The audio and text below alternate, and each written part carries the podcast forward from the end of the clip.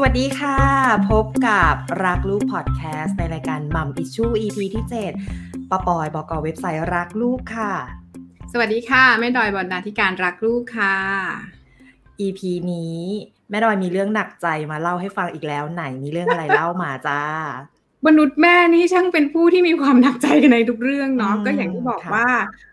บางบ้านหรือเด็กบางคนก็ยังเรียนออนไลน์กันอยู่ค่ะป้าปอย แล้วก็มีลูกของเพื่อนเราที่ออฟฟิศเนี่ยแหละ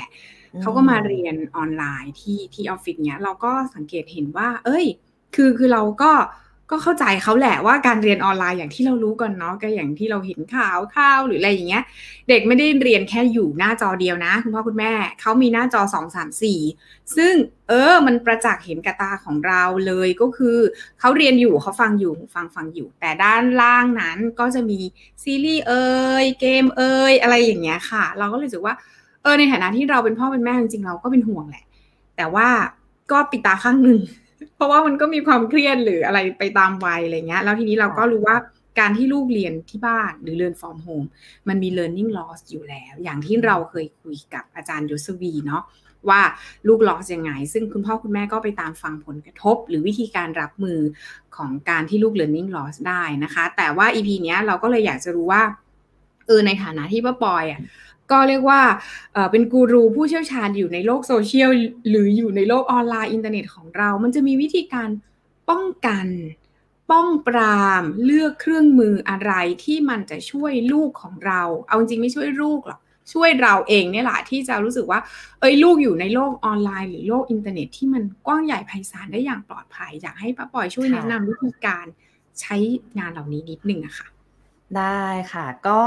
โอ้แม่ดอยยกเป็นกูรูเลยรู้สึกเขิน เอาเป็นว่าเราอยู่มานานอย่างนี้อะไรอย่างอย่างเราเอาเป็นว่าเราไม่รู้ว่ามันต้องทำยังไงเลยอ่า เอาเป็นว่าเราเป็นคนที่ใช้เครื่องมือดิจิตอลสำหรับการเลี้ยงลูกดีกว่าอ่าเรื่องใช้เครื่องมือดิจิตอลสำหรับการเลี้ยงลูก อันนี้เราจะแนะนำได้นะคะ เพราะว่าเออ อย่างที่แม่ดอยบอกคือป้าปอยก็เห็นเรื่องแบบนี้มาค่อนข้างเยอะ ซึ่งอาจจะไม่ใช่แค่หลานของเราเนาะที่เราดูแลนะคะ ก็จะเป็นหลานของคุณพ่อคุณแม่หลาย ๆ คนลุงพ่อคุณแม่หลาย ๆ คนเลยที่ปรึกษามา สิ่งที่ต้องคุณพ่อคุณแม่ต้องทราบก่อนนะคะ ก็คือว่าไม่ว่าเราจะแนะนำวิธีอะไรไป ไม่ว่าเราจะบอกอะไรไป ก็ไม่ใช่ว่าจะสามารถทำได้ร้อยเปอร์เซ็นเพราะว่าเราเข้าใจคุณพ่อคุณแม่ทุกคนมาก ๆ เลยก็คือว่า เอ้ย งานเราก็ต้องโฟกัสถูกไหม แล้วเราจะเอาเวลาที่ไหนไปเหลือกตามองอ่าหรือเอาเวลาที่ไหนไปนั่งเรียนกับลูกเพื่อจะบอกเขาว่าเออหนูต้องเรียนเต็มสามสิบถึงสี่สิบนาทีนะลูกหนูอย่าไหลคือ มันมันไม่สามารถทำได้ร้อยเปอร์เซ็นอยู่แล้วค่ะ แต่อย่างน้อยเนี่ยอย่างที่แม่ดอยบอกคือ เราน่าจะต้องมีวิธีการป้องกันในเบื้องต้น เพื่อในระหว่างที่เราป้องกันเนี่ย มันจะทำให้เขาเรียนรู้เรื่องการควบคุมและรับผิดชอบตัวเองไปด้วยอ่าเขา เขาจะรู้ว่าอะไรควรไม่ควรสิ่งที่เขาต้องทำคืออะไรนะคะอะนี้มาพูดถึงเครื่องไม้เครื่องมือกันสักนิดนึง หรือวิธีการที่จะทำให้ลูกไม่ไหลไปกับตัวเว็บไซต์ถลายเนี่ยป้าปอยขอแนะนำสามวิธีง่าย เป็นง่ายมากสำหรับคุณพ่อคุณแม่ที่ไม่จำเป็นต้องมีความรู้พื้นฐานด้านด้านออนไลน์ หรือโซเชียลมีเดียหรือเครื่องมือใด ๆนะคะ อันนี้ต้องบอกก่อนแต่เครื่องมือที่ advance ขึ้นมาอีกมีแน่นอน แต่วันนี้เอาเครื่องมือง่าย ๆ อะเริ่มจาก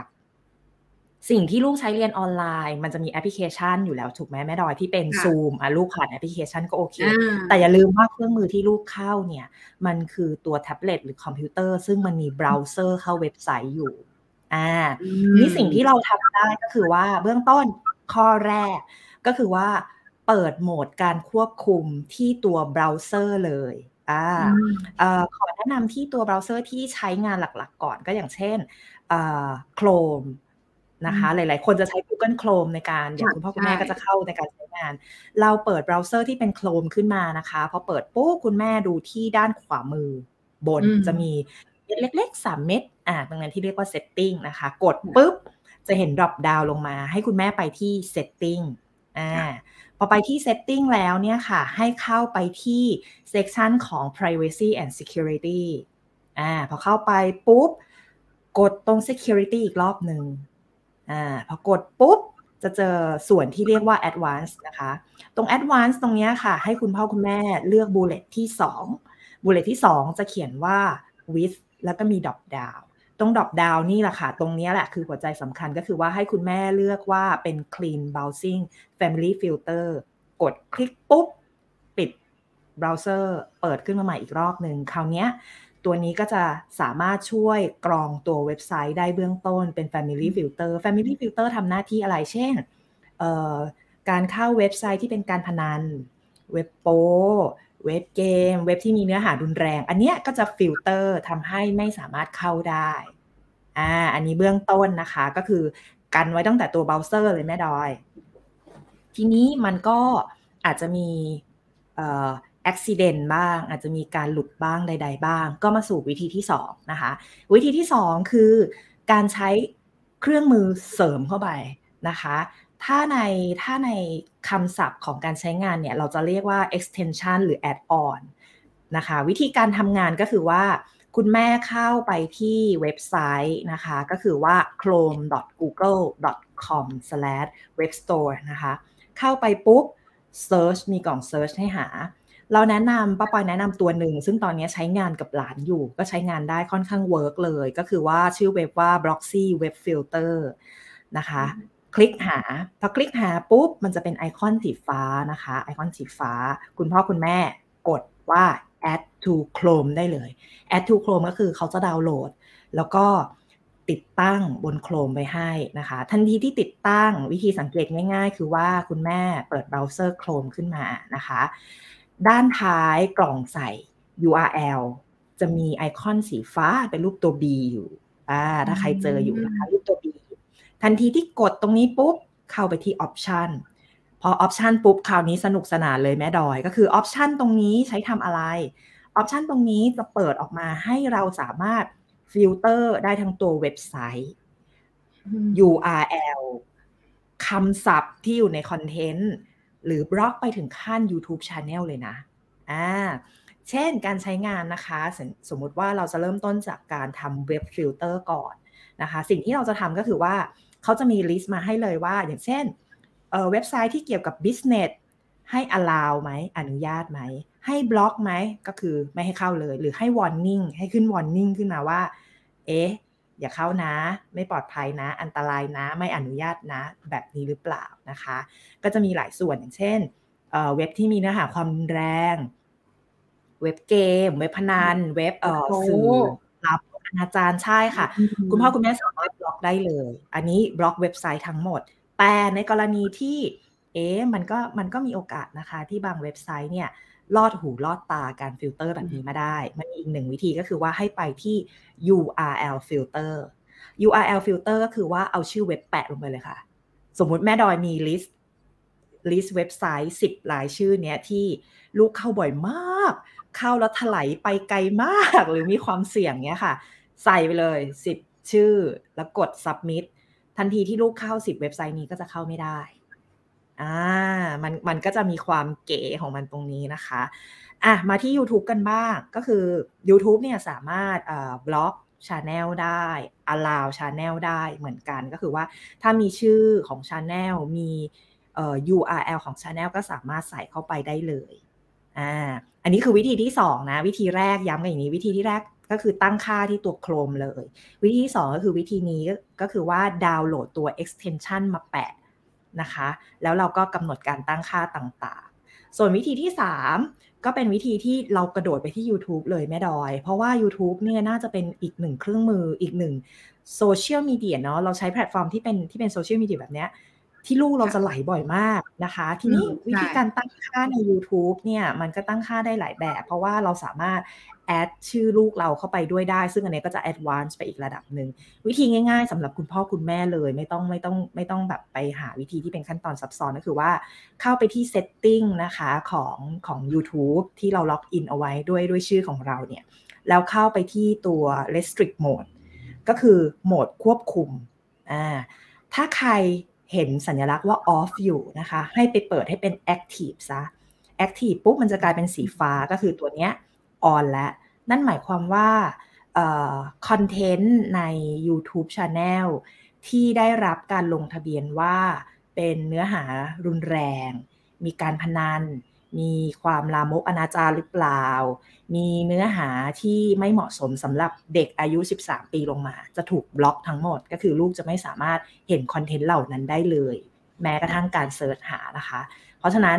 นี่คือ 3 วิธีง่าย ๆ ที่จะควบคุมการทำงานบนอุปกรณ์ที่ลูกใช้งานอยู่ที่แม่ดอยบอกว่าเอออุปกรณ์ของลูกก็ควรจะเป็นของลูกเลยเนาะเพราะฉะนั้นนอกจากการที่จะเรา เราจะไม่ดาวน์โหลดพวกโปรแกรมเกมหรืออะไรมาให้ลูกในนี้แล้วอะค่ะ ตัวเบราว์เซอร์เองที่ลูกใช้งานอาจจะต้องมีการควบคุมแบบนี้ด้วย เพราะสิ่งที่เราห้ามไม่ได้อีกอย่างหนึ่งก็คือว่าเด็กอะค่ะพอเวลาโตขึ้นเนี่ยจริงๆแล้วเครื่องมือดิจิตอลอะเป็นตัวช่วยในการเรียนรู้ได้ดีนะแม่ดอย เช่นถ้าสมมติว่าถูกไหมคะถ้าสมมติอย่างวันก่อนหลานของเราเนาะถามว่าป้าครับไข้หัวลมคือยังไง เอ้าไข้หัวลมคือยังไง เราเองเราเราเรียนรู้พวกเรื่องพวกนี้มานานเราก็รู้สึกว่า เอ๊ป้าเองก็ blank blank ข้อมูลพวกนี้ สิ่งที่เขาทำคือเขาต้องเข้าอินเทอร์เน็ตในการ search หา เพราะฉะนั้นพอเด็กโตขึ้นนะคะการใช้อินเทอร์เน็ตในการเรียนรู้ยังสำคัญ แต่เพียงแต่ว่าเราจะต้องช่วยกันทำให้เขารู้ว่าอะไรควรอะไรไม่ควร ตรงไหนเข้าได้ไม่ได้ เพราะว่ามองไกลสายตาเชื่อไหมแค่สองนาทีอะสามารถไหลไปได้ไกลเลยนะเขาอาจจะคลิกคลิกต่อเนื่องไปเรื่อยๆ เพราะฉะนั้นนะคะนี่คือขั้นตอนและวิธีเบื้องต้นสำหรับคุณพ่อคุณแม่ที่สามารถตั้งค่าได้เองเนาะไม่จำเป็นความรู้อะไรมากมายในเรื่องของออนไลน์ดิจิตอลหรือเครื่องไม้เครื่องมือที่ทันสมัยนะคะ คุณสามารถเริ่มได้เลย แล้วก็ที่เราคุยกันเมื่อสักครู่นี้ที่แม่ดอยบอกว่า มันไม่ใช่แค่ในเรื่องของเครื่องมือนะ ที่พ่อแม่เข้าไปควบคุมและช่วยดูแล แต่ในขณะเดียวกันคุณพ่อคุณแม่เนี่ยต้องช่วยสอนสิ่งสำคัญสำหรับลูกด้วยในโลกอนาคตนั่นคือการ นั่นคือคำที่เรียกว่าดิจิทัลลิเทเลซีถูกไหมแม่ดอย เรื่องนี้เป็นยังไงเนี่ยลองเล่ากัน ดูดูฟังคำอาจจะยากเนาะมีคำว่า literacy แต่จริง ๆ แล้วเรื่องนี้มันคือการรู้เท่าทันของการใช้งานโลก ดิจิทัลหรือว่าการใช้เครื่องมือการสื่อสารอะไรอย่างเงี้ยค่ะคำว่าดิจิทัลลิเทเลซีอะมันไม่ได้หมายความว่าการแค่คุณรู้จัก ว่าคุณจะใช้ iPad แท็บเล็ตมือถือยังไงใช้ให้เป็นใช้ให้เป็นอะมันไม่เหมือนกับแบบคนก็จะเข้าใจว่าโอ้ยลูกหนึ่งขวบครึ่งเนี่ย ตอนนี้เขาสไลด์เราเรียกอะไรนะสไลด์ไถหาอะไรได้แล้ว ซึ่งตัวเนี้ยเรารู้สึกว่า มันไม่ใช่ แต่ digital literacy คือการรู้คุณ รู้โทษ รู้ใช้งานเครื่องมือดิจิตอลอย่างถูกต้องนะคะ คุณพ่อคุณแม่ควรจะให้ความรู้เรื่องนี้กับลูกให้เหมาะสมกับวัยนะ แต่ละวัยก็จะมีการเรียนรู้ที่มันแตกต่างกันไปในเรื่องของการใช้เครื่องมือ หรือการรู้จักโลกอินเทอร์เน็ตที่อย่างที่ป้าปอยบอกว่ามันมันกว้างใหญ่ไพศาลมากเลยอะ่ะมันมีหลายสิ่งหลายอย่างทั้ง ข้อดีข้อเสียที่เราควรจะต้องรู้ค่ะ ซึ่งอีลักลูกดีเอ็กซ์เพรสของเราอะค่ะ รายการของเราเคยคุยเรื่องนี้กันไว้แล้วนะคะ กับอาจารย์ถามใน EP ที่ 15 ค่ะ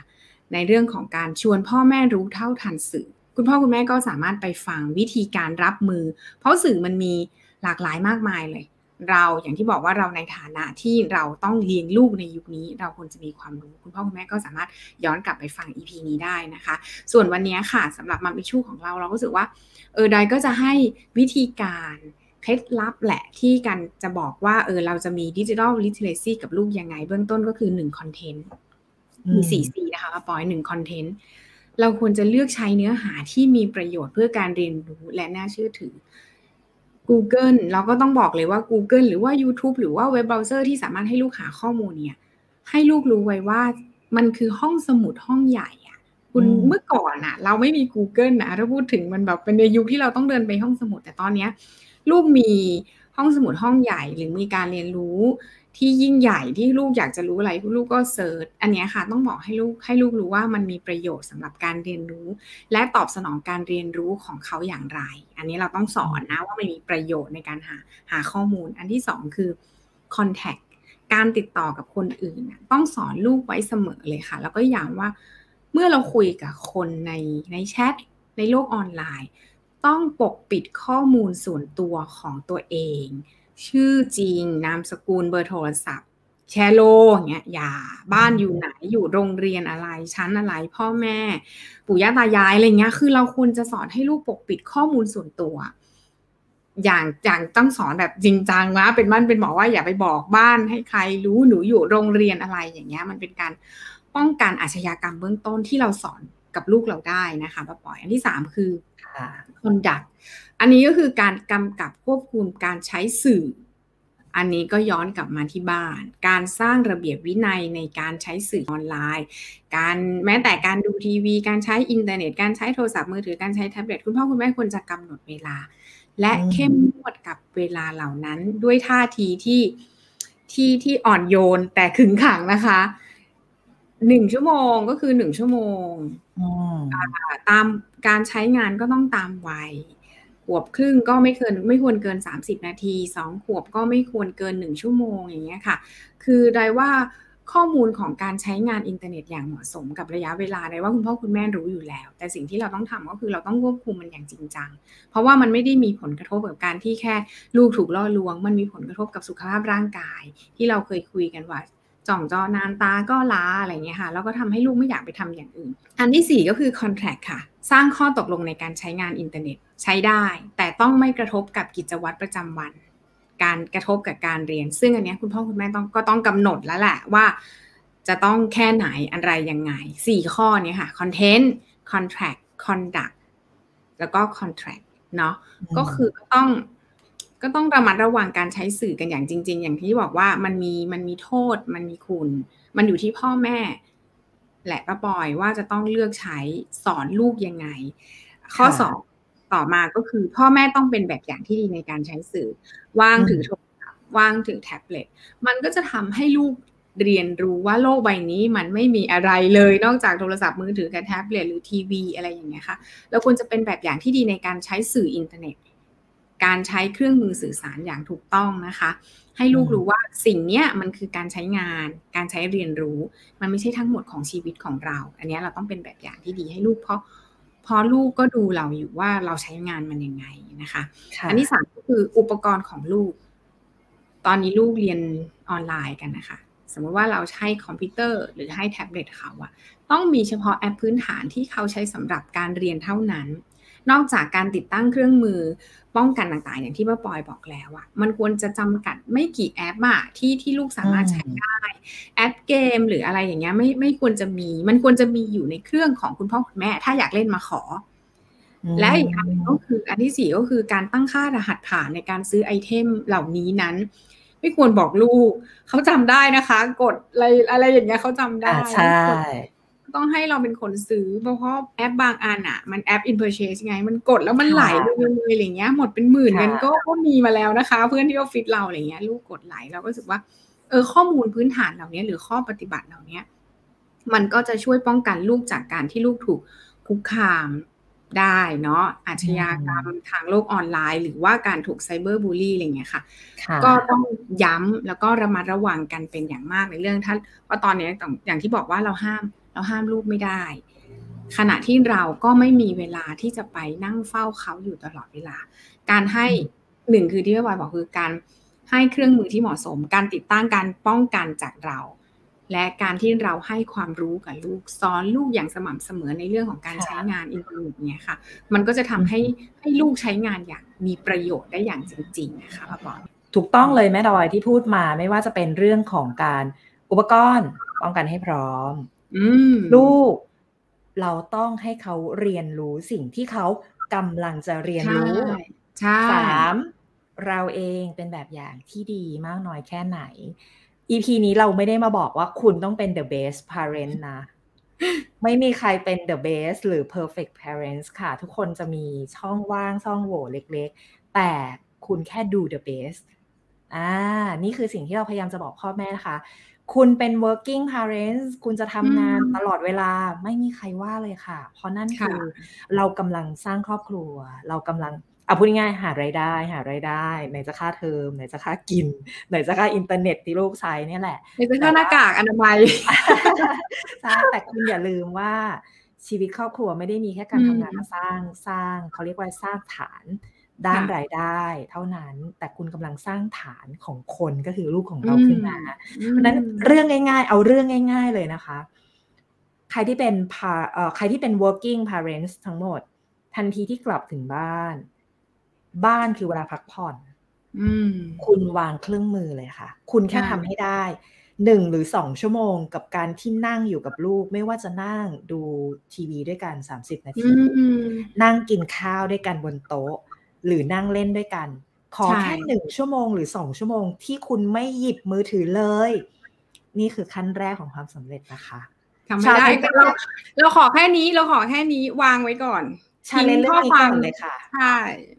เพราะว่าสิ่งที่ลูกจะได้เรียนรู้คืออะไรรู้ป่ะแม่ดอยอ๋อเวลาของครอบครัวคือมันไม่มีอะไรมากวน เวลากินข้าวหนูสามารถกินข้าวได้โดยที่ไม่ต้องเปิดมือถือแล้วกินไป